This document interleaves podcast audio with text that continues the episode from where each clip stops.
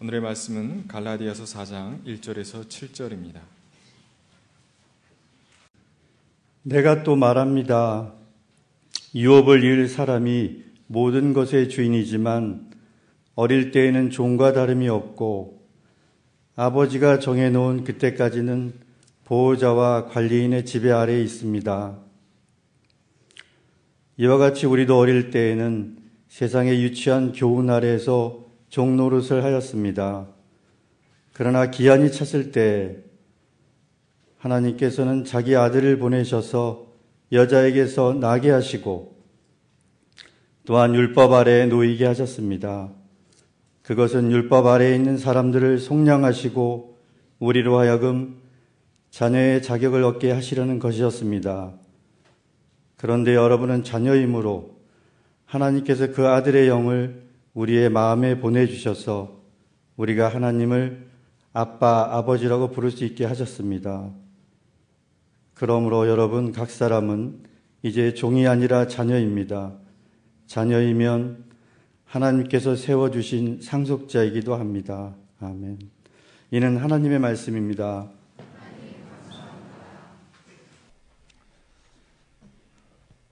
참 좋으신 우리 주님의 은총과 평강이 교회 여러분 모두와 함께 하시길 빕니다.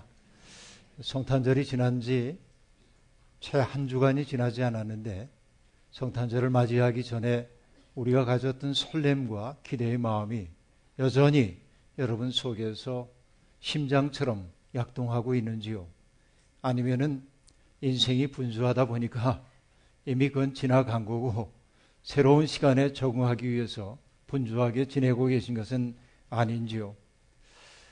대림절의 성탄절을 어, 맞이하면서 어, 저는 여러분들에게 어느 한 목사님이 들려주었던 기도를 우리의 기도로 삼자고 제안한 바가 있습니다. 우리를 둘러 당신의 옷으로 삼으소서 알몸으로 오시는 주여. 여러분 그 기도 기억나시죠? 이 세상에 알몸으로 오고 계신 예수 그리스도. 그분의 차가운 몸, 시린 마음 감싸 안아줄 외투와 같은 사람들이 필요한데 우리가 바로 그런 사람이 되기를 소망했었습니다. 그리고 우리가 머무실 곳 없는 주님의 거처가 되기를 우리는 마음속에 소망하며 지나왔습니다. 그러나 그 마음 일주일 사이에 어쩌면 잊혀졌는지도 모르겠습니다. 저는 아, 지난 성탄절 날 아, 지금 프랑스에서 유학을 하고 있는 우리 교인 한 분이 아, 제게 카톡 메시지를 보내왔습니다. 목사님 프란치스코 교황의 성탄절 전야 메시지를 한번 꼭 들어보세요. 그래서 일부러 찾아서 그것을 듣고 텍스트를 읽어보았습니다. 뭐 텍스트 내용이야 다 비슷비슷한 얘기인데 그가 마지막에 하나님 앞에 바쳤던 그 기도문이 이것은 우리의 기도로 삼아 볼 만하다 하는 생각을 품게 할 만큼 참 좋은 기도였습니다. 그는 이렇게 기도했는데요. 제 식으로 풀어보면 이렇습니다. 베들레헴으로 아기의 모습으로 이 세상에 오신 주님의 울음소리가 우리의 무관심을 뒤흔들고 우리의 눈을 열어서 고난받는 사람들을 보게 하소서라고 하는 것이 그가 바친 첫 번째 기도였습니다. 우리는 본능적으로 고난당하는 사람들 혹은 어려움 속에 처해 있는 사람들을 보면 그들 곁에 다가서기보다는 슬그머니 뒤로 물러나서 그들로부터 멀어지려 합니다. 왜냐하면 그들과 연루되면 내 인생이 복잡해질는지 모른다는 염려가 있기 때문에 그렇습니다. 이것은 어쩔 수 없는 우리의 본능이기도 합니다. 그러나 우리가 정말로 하나님을 믿는 사람들이라고 한다면 고난 당하는 사람들, 오늘 시련 속에 있는 사람들과 멀어지려고 해서는 안 됩니다. 우리의 본능을 억제하면서도 그들 곁에 다가설 수 있어야만 합니다. 왜냐하면 우리가 믿는 하나님은 어떤 분입니까? 애굽 땅에 그 전제주의 국가에서 고통당하고 있는 사람들의 신음소리를 당신의 나라가 임하소서라는 기도로 들으시고 사람들을 구원하기 위해 이 세상에 오셨고 또 그들을 그들의 삶과 연루되기를 꺼리지 않으신 분이 바로 우리가 믿는 하나님이라는 사실을 우리는 잘 알고 있습니다. 그 때문일까요? 제가 좋아하는 유대인 사상가 아브라함 조수와 헤셀의 책에서 나오는 한 문장이 저는 언제나 마음속에 큰 빚을 진 듯 그 말씀을 명심하지 않을 수가 없습니다. 누가 사람이냐라고 하는 책에 나오는 한 대목인데 누가 사람인가 그는 거듭거듭 물으면서 사람이 된다는 것은 하고 말하고 있습니다. 그 가운데 한 대목입니다. 사람이 된다고 하는 것 그것은 좋든 싫든 얽혀 들어가는 것 행동하고 반응하는 것 놀라고 응답하는 것이다 라고 말하고 있습니다. 내가 정말 사람다운 사람이 되기 위해서는 누군가와 얽혀 들어가는 것을 꺼리지 않는 것, 그리고 행동하고 반응할 줄 아는 것, 놀라고 응답할 줄 아는 것, 바로 이것이 사람이 되는 길이라고 그는 얘기하고 있습니다. 그렇죠. 교황의 기도는 바로 그런 지점을 건드리고 있습니다. 우리가 그렇게 살아야 한다는 것이죠. 우리의 눈을 열어달라고 하는 기도에 이어서 프란체스코가 하나님께 구하고 있는 것은 이런 기도였습니다. 주님의 다감함이 우리의 무딘 감격을, 감각을 깨워서 우리의 마을과 역사 그리고 우리의 삶 속에 들어오시는 주님을 알아보게 해달라고 그렇게 그는 빌고 있습니다. 그 말 속에 담겨 있는 신학은 무엇입니까? 주님은 언제나 우리에게 익숙한 모습으로 오시는 분 아닙니다. 주님은 언제나 우리에게 낯선 분의 모습으로 우리에게 다가오신다는 이야기일 겁니다. 내가 대면하기 싫어하는 사람의 모습으로 우리의 마을에, 우리의 교회에, 우리의 삶 속에 다가오실는지도 모른다고 하는 얘기입니다. 익숙한 세계에만 집착하고 거기에만 머물려고 하는 한 우리는 주님을 외면하는 사람이 되는지도 모르겠습니다. 이것이 우리의 한계이기도 합니다. 그리고 그의 기도의 마지막 대목은 이러합니다. 주님의 혁명적인 다감함이 여러분 이 표현이 놀랍죠. revolutionary tenderness라는 말인데 그러니까 혁명적이라고 한 말과 다정함 혹은 다감함이라고 하는 말이 부조화스러운데 함께 합쳐지고 있는데 그러니까 예수 그리스도의 혁명적인 다감함이 인정의 황무지로 변한 이 냉랭한 세상에서 희망과 다정함의 사절이 되려고 하는 우리의 소명을 일깨워 달라고 말하고 있습니다. 여러분, 이것은 아, 그의 기도를 제 나름대로 푸른 내용이기도 합니다. 바로 이런 내용으로 그는 기도를 바치고 있습니다. 혁명적 다감함, 이 말이 우리에게 큰 도전이 됩니다. 주님을 가슴에 모신 사람으로 산다고 하는 것, 그것은 어떠한 경우에도 절망스러운 상황 속에서도 끝끝내 희망을 견지하며 산다는 것이고 세상이 제 아무리 냉혹해 보인다 할지라도 그 냉혹한 세상을 차가움으로 맞대응하는 것이 아니라 우리 속에 있는 가장 따뜻함과 부드러움을 가지고 세상에 얼음을 녹여내는 것이 우리들에게 주어져 있는 소명임을 그는 우리에게 밝혀주고 있는 것입니다. 성탄절 이후 시대를 살아가고 있는 우리 모두 이러한 소명 앞에 바로 설 수 있기를 빕니다.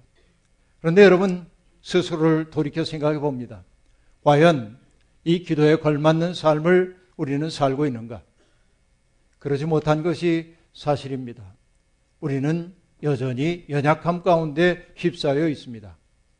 작은 바람 앞에도 속절없이 흔들리고 작은 물결이 일어도 휘딱 뒤집히는 종이배처럼 우리의 삶은 위태롭고 우리의 감정 또한 위태롭기 이를 데 없습니다. 교회 생활은 하고 있지만 진리의 저 깊은 바다에 당도하지 못한 채 우리는 얕은 물가에서 방황하고 있습니다.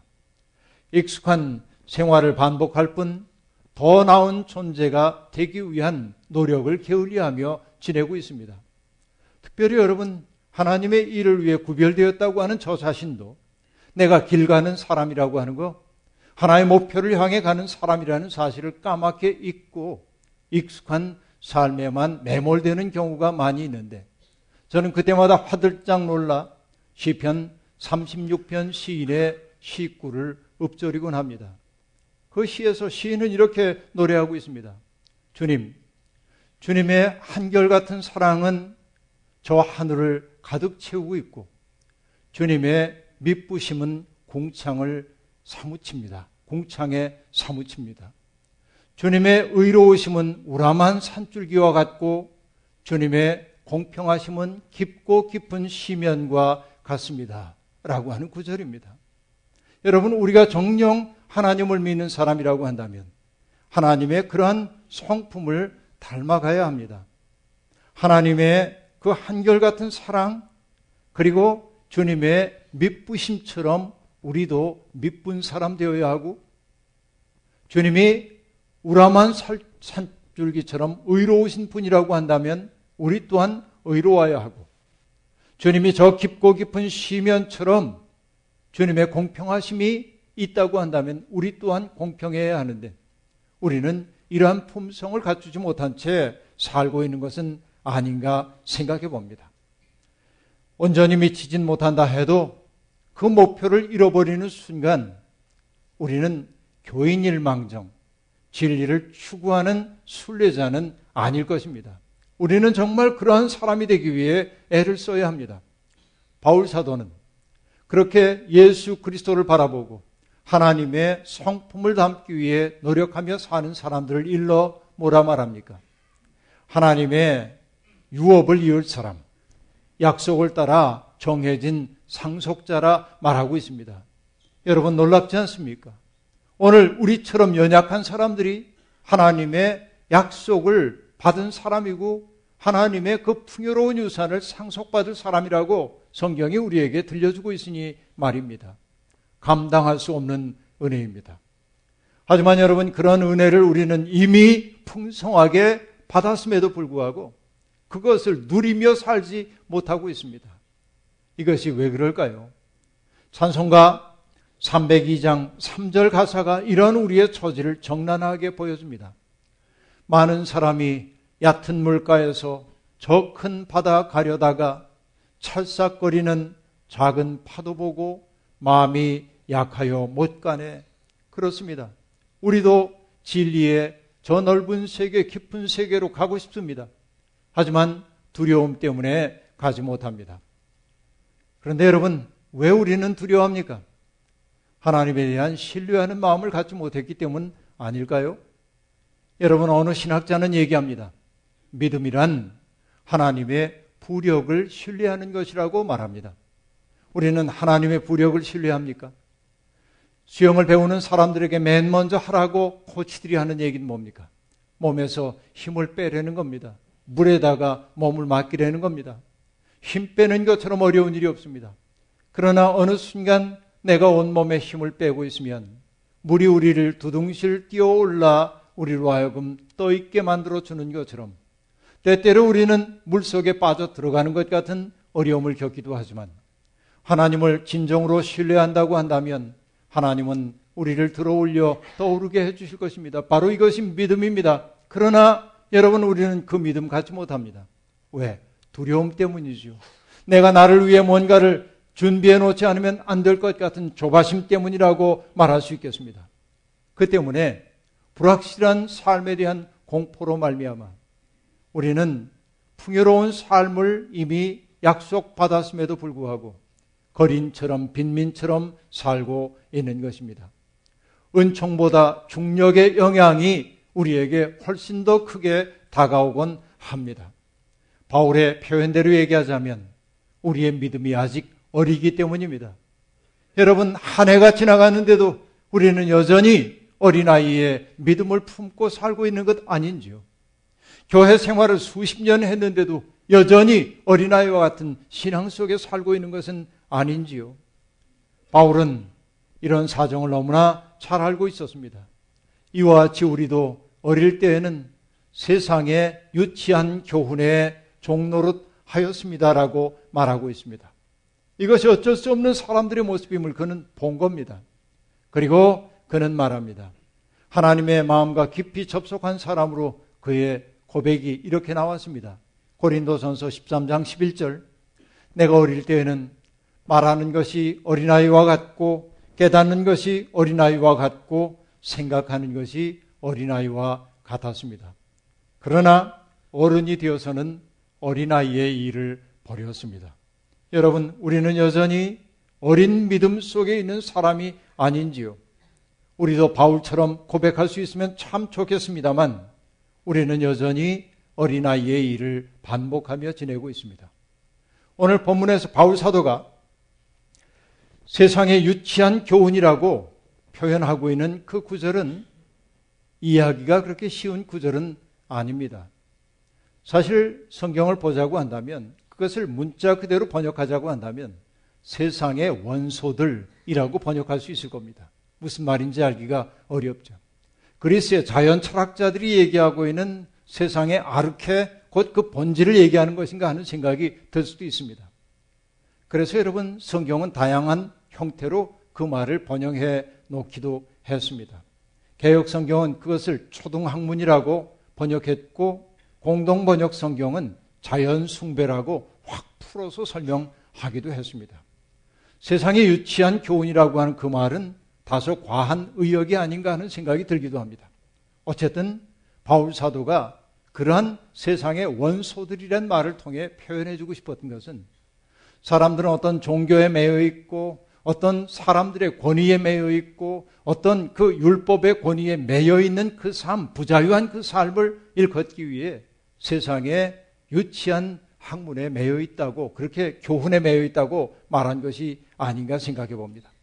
우리는 그런 것들의 종로를 하기도 합니다. 여러분, 조그만 잘못이라도 저지르면 신들의 노여움을 살 것 같아 두려워하고 그리고 관습적인 사고방식을 떨쳐버리려고 하면 세상이 우리에게 따가운 맛을 보여줄 것 같아서 나의 마음의 확신과는 관계없이 사람들이 선택하는 그 생을 선택하기도 하고 우리는 이렇게 부자유하게 살고 있기도 하는 것입니다. 그 때문에 여러분 그런 두려움 때문에 거짓 종교가 발흥합니다. 거짓 종교는 사람들을 두려움으로 길들이려 합니다. 해야 할 것과 하지 말아야 할 것을 세세히 규정하고 그것을 어기면 벌받을 것 같은 두려움을 주입합니다. 거짓 종교에 매여 있는 사람들은 뭔가에 매혹된 사람들처럼 보이지만 외양은 그러나 그 내면을 꿰뚫고 들어가 보면 자기 존재에 대한 두려움, 자기에게 주어질는지도 모르는 어떤 그 고통에 대한 두려움이 그들을 사로잡고 있다는 사실을 알게 됩니다. 두려움이 내 속에 주입되는 순간 사람은 자기의 삶의 주인이기를 포기하고 누군가의 권위에 즐겨 굴종하는 사람이 됩니다. 굴복하는 것이 편안한 삶을 준다고 여기기 때문에 그렇습니다. 제가 좀처럼 읽지 않는 종류의 책들이 있는데 어, 그것은 비교적 가벼운 형태의 에세이류를 많이 읽지 않는 편인데 어찌 어찌해서 뭐 어찌해서가 아니라 제가 주문을 했어요. 김보통이라고 하는 분이 쓴 에세이집이었는데 제목은 아직 불행하지 않습니다. 그런 책이었습니다. 거기에 나오는 한 일화가 떠오릅니다. 바로 이 저자 자신의 얘기죠. 아주 어렵게 준비를 해서 대기업에 입사를 했습니다. 뒤처지지 않기 위해서 4년 동안 진력을 다했습니다. 정말 애를 많이 썼습니다. 그러고 나니까 4년이 지난 후에 그에게 다가오는 것은 공허함이에요. 내가 지금 뭐 하고 있는 거지? 내가 소진되고 있다는 느낌이 들었어요. 그는 용기 있는 사람이었습니다. 아, 여기에 있다 내가 살 수가 없겠다. 직장을 그만둬야지 생각했어요. 주위 사람들에게 얘기합니다. 그러자 사람들이 묻습니다. 더 좋은 직장 나와서 연봉 더 많이 주는 직장이 있어? 유학 갈 거야? 온갖 질문을 해봅니다. 그러나 그가 아무런 대책도 없이 직장을 그만두겠다는 그 이야기를 하자 그를 아끼는 선배 하나가 그를 불러내 충고합니다. 마치 울타리 경계선에서 소송이는 어린 양을 돌보는 어른 양의 목소리로 그는 이렇게 이야기합니다. 저 울타리를 넘으면 늑대가 너를 물어갈 거야. 그러니까 답답하더라도 이 울타리를 넘겠다는 생각은 하지 않는 것이 좋아. 울타리 안에 있으면 얼마나 좋은데 때 되면 밥 주고 밤이면 재워주고 혹시라도 늑대가 나타날까 이렇게 밤낮으로 지켜주니까 그럴듯한 얘기잖아요. 울타리 밖으로 나가지 말라는 거예요. 근데 이 저자가 이렇게 얘기합니다. 하지만 나는 세상이 울타리를 둘러친 이유는 내가 세상 풍파에 상처받는 것이 걱정되어서가 아니라 내 털이 필요하기 때문이라는 것을 안다. 그렇게 말합니다. 그리고 그는 과감하게 대기업을 그만뒀습니다. 그리고 이렇게 작가의 길을 지금 가고 있는 것이죠. 그 깨달음이 그는 경제적인 풍요로운 이전처럼 누리는지 모르지만 정신적 자유를 누리는 사람으로 그를 성장시켰어요. 제가 이렇게 얘기하면서도 걱정이 있어요. 아, 우리 담임 목사가 지금 우리를 보고 직장 그만둘 용기를 가지라고 얘기하는 거구나. 아, 꼭 그런 건 아닙니다. 왜냐하면 우리 교인들이 더러 제기하는 얘기가 있어요. 목사님 때문에 인생이 어려워졌습니다. 꽤 여러분들이 그런 얘기를 합니다. 내가 책임도 질 수가 없는데. 근데 어려워졌다고 얘기를 하면서도 그분들 속에 약간의 뿌듯함, 이런 것들이 느껴지기도 합니다. 여러분은 어떻게 보면 하나님 믿는 데는 거 사서 고생하는 건지도 몰라요. 그게 좋은 믿음이 아닌가 하는 생각이 들어요. 근데 여하튼 여러분, 거짓 종교는 사람들에게 절대로 울타리 밖에 나가면 안 된다고 가르칩니다. 조그만 회의도 가지면 안 된다고 말합니다. 교리와 가르침의 틀 속에 그들을 가둬두려고 합니다. 명분은 그들을 위한다고 말하지만 실상은 거짓 종교를 가르치는 이들의 입속을 누리기 위해서 그럽니다. 이것이 바로 거짓 종교의 특색입니다. 그래서 저는 얘기합니다. 방황과 회의의 여지를 전혀 허용하지 않은 신앙은 우리를 위선적인 사람으로 만들기 쉽습니다. 하나님은 배신당할 것을 알면서도 사람에게 자유를 주셨어요. 왜? 하나님은 인간과 사랑의 관계를 맺고 싶어요. 자유가 없는 사랑은 불가능합니다. 그 사랑이 가치 있는 까닭은 배신당할 수도 있는 긴장이 있기 때문에 그렇습니다. 하나님은 우리가 흔들리는 것 미워하지 않으십니다. 그분에게 지나치게 매여 있는 것을 오히려 안타까워 하실 뿐입니다. 여러분, 하나님은 이처럼 당신의 형상대로 지음을 받았음에도 불구하고 종처럼 살고 있는 우리를 불쌍히 여기셔서 당신의 아들을 이 세상에 보내주셨습니다. 하나님은 그 당신의 아들 주님을 통해서 세상에 초등학문이라고 얘기되고 있는 그런 것들에 매여 있는 사람들로 하여금 자녀로서의 자유를 누리며 살도록 해 주셨습니다. 이것이 하나님의 사랑입니다. 바울 사도가 율법을 불필요한 것이라고 떨쳐버려야 할 것이라고 말하지 않습니다. 율법의 역할은 분명합니다.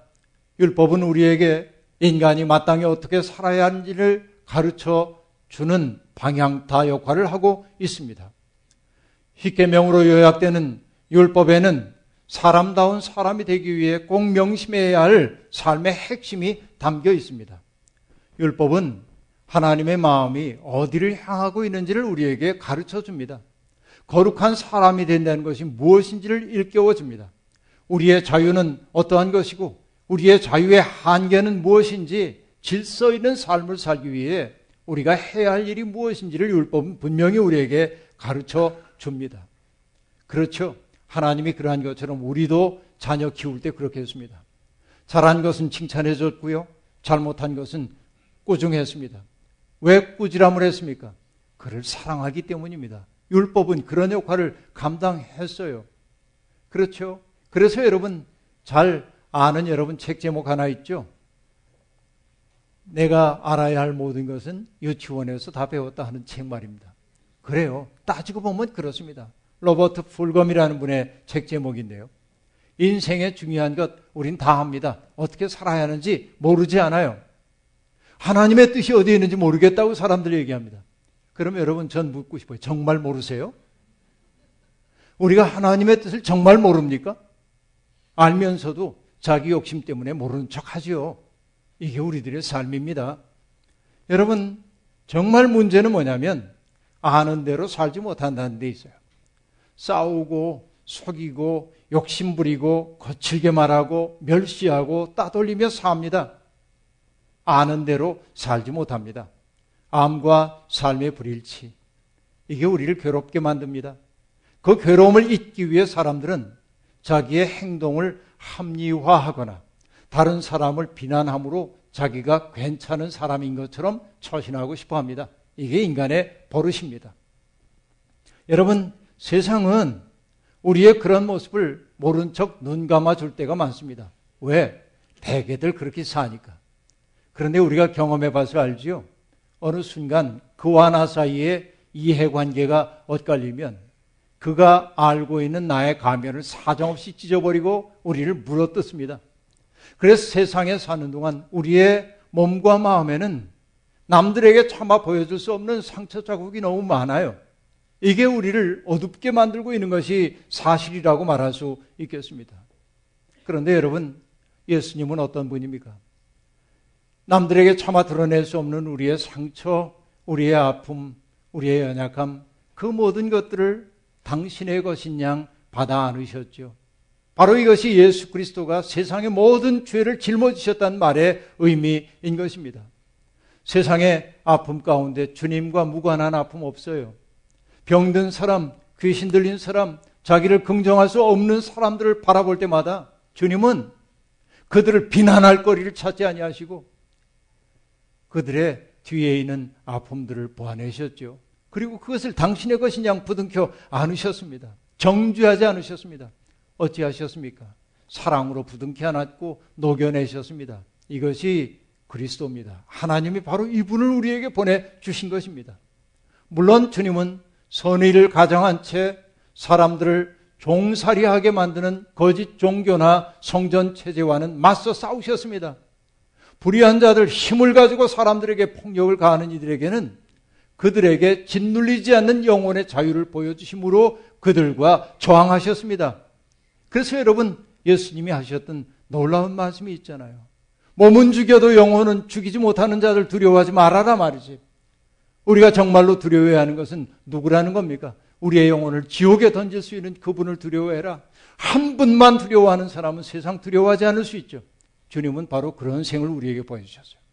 주님이 원하는 것은 우리가 정말로 정말로 자유인이 되어 사는 것이라고 말할 수 있겠습니다. 주님의 선하심과 거룩하심 바로 그것이 세상의 어둠을 폭로했습니다. 주님은 그렇게 세상을 사랑하셨던 것이죠. 예수님은 바로 그런 당당한 삶으로 우리를 초대하고 계십니다.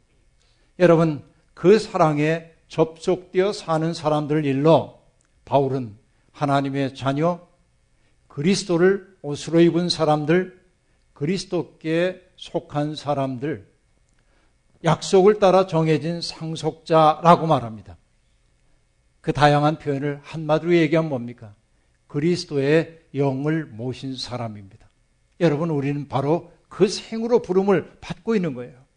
하나님은 한 손에는 상을, 한 손에는 형벌을 들고 달콤한 말로 유혹하고 무섭게 두려움을 주입해서 우리를 지배하려는 폭군 아닙니다. 하나님은 우리가 자유인이 되어 살기를 바라는 분이십니다. 하나님은 우리가 자유인의 영을 받아 살기를 원하는 거예요. 바울이 그래서 로마서 8장 15절에서 얘기합니다. 여러분은 또다시 두려움에 빠뜨리는 종살이의 영을 받은 것이 아니라 자녀로 삼으시는 영을 받았습니다. 그래서 우리는 그 영으로 하나님을 아빠, 아버지라고 부릅니다. 이게 어디 나온다고요? 여러분, 8.15 해방이에요. 로마서 8장 15절이에요. 우리는 종살이의 영 받은 게 아니에요. 자유인의 영을 받았단 말이에요. 자유인으로 살아가야 돼요. 예수의 영을 모신 사람은 자유롭게 사랑하고 평화를 만들고 생명을 풍요롭게 하는 사람입니다. 하지만 여러분, 안타깝게도 많은 사람들이 하나님이 만드신 세상에서 아들과 딸로 살아가지 못하고 종으로 살아갑니다. 누가복음 15장에 나오는 마다들처럼 말입니다. 그는 집을 떠났던 동생이 돌아와서 아버지의 따뜻한 환대를 받는 것을 보고 화가 나가지고 집에 들어오기를 거절합니다. 아버지가 마다들을 설득하러 나갔을 때 마다들이 마침내 아버지에게 불평을 털어놓습니다. 나는 이렇게 여러 해를 두고 아버지를 섬기고 있고 아버지의 명령을 한 번도 어긴 일이 없는데 나에게는 친구들과 함께 즐기라고 염소 새끼 한 마리도 주신 일이 없습니다. 그런데 장녀들과 어울려서 아버지의 재산을 다 삼켜버린 이 아들이 오니까 그를 위해서는 살찐 송아지를 잡으셨습니다. 여러분 이 말은 객관적으로 맞는 말처럼 보이기도 합니다. 그러나 그렇지 않습니다. 탕자는 어쩌면 집을 나갔다 돌아온 둘째 아들이 아니라 아버지 집에 있으면서도 아버지의 마음 알아차리지 못하고 아버지를 두려움의 대상으로 보았던 맏아들이 진짜 탕자임을 그 비유는 우리에게 보여주고 있습니다. 그는 아버지의 눈치나 살피고 시뜻한 시선으로 아버지를 바라보는 불효자였습니다. 자유인으로 태어나 종으로 살아가는 것을 타락이라 합니다. 여러분, 그동안 우리는 그렇게 살아왔습니다. 한 해가 이렇게 저물어 갑니다. 회한과 후회 없을 수 없습니다. 하지만 잊지 마십시오. 주님은 여전히 우리를 사랑하십니다. 지금까지의 삶이 어떠하든지 주님은 다시 한번 우리를 자유인의 영을 풀어넣어 주시면서 자유롭게 살라고 내가 정말 나의 꿈을 가슴에 품은 사람답게 살라고 말씀하고 있습니다. 여러분 두려움의 영이 아니라 자유의 영을 받았으니 자유롭게 사랑하고 자유롭게 생명을 풍요롭게 하고 자유롭게 평화를 심으며 사는 새 사람들이 되어야 합니다. 이제 여러분 지난 날의 삶이 어떠하든지 우리가 예수 그리스도의 손과 발이 되어서 새해는 우리 영혼에 우리의 몸과 마음에 우리의 살림에 희년이 우리에게 열리기를 주의 이름으로 축원합니다. 주신 말씀 기억하며 거듭의 기도 드리겠습니다. 하나님, 아름답고 멋지게 살고 싶었지만 번번이 그런 우리의 꿈은 세상의 현실 앞에서 좌절되곤 했습니다. 그 때문에 우리의 몸과 마음에는 알게 모르게 수없이 많은 그림자가 드리웠고 상처 자국이 아물 날이 없습니다. 그럼에도 불구하고 주님은 우리에게 못났다 말씀하지 아니하시고 그럼에도 불구하고 너는 내 아들이다 내 딸이다 말씀하시며 우리를 위로해 주십니다. 하나님의 사랑이 우리를 살게 합니다. 지난 1년을 지켜주신 하나님 우리에게 다가오는 새해에도 주님 동행해 주셔서 우리가 마땅히 해야 할 일 명령해 주시고 명령해 주신 그 일을 이룰 수 있도록 영의 능력으로 동행해 주옵소서 예수님의 이름으로 기도하옵나이다. 아멘.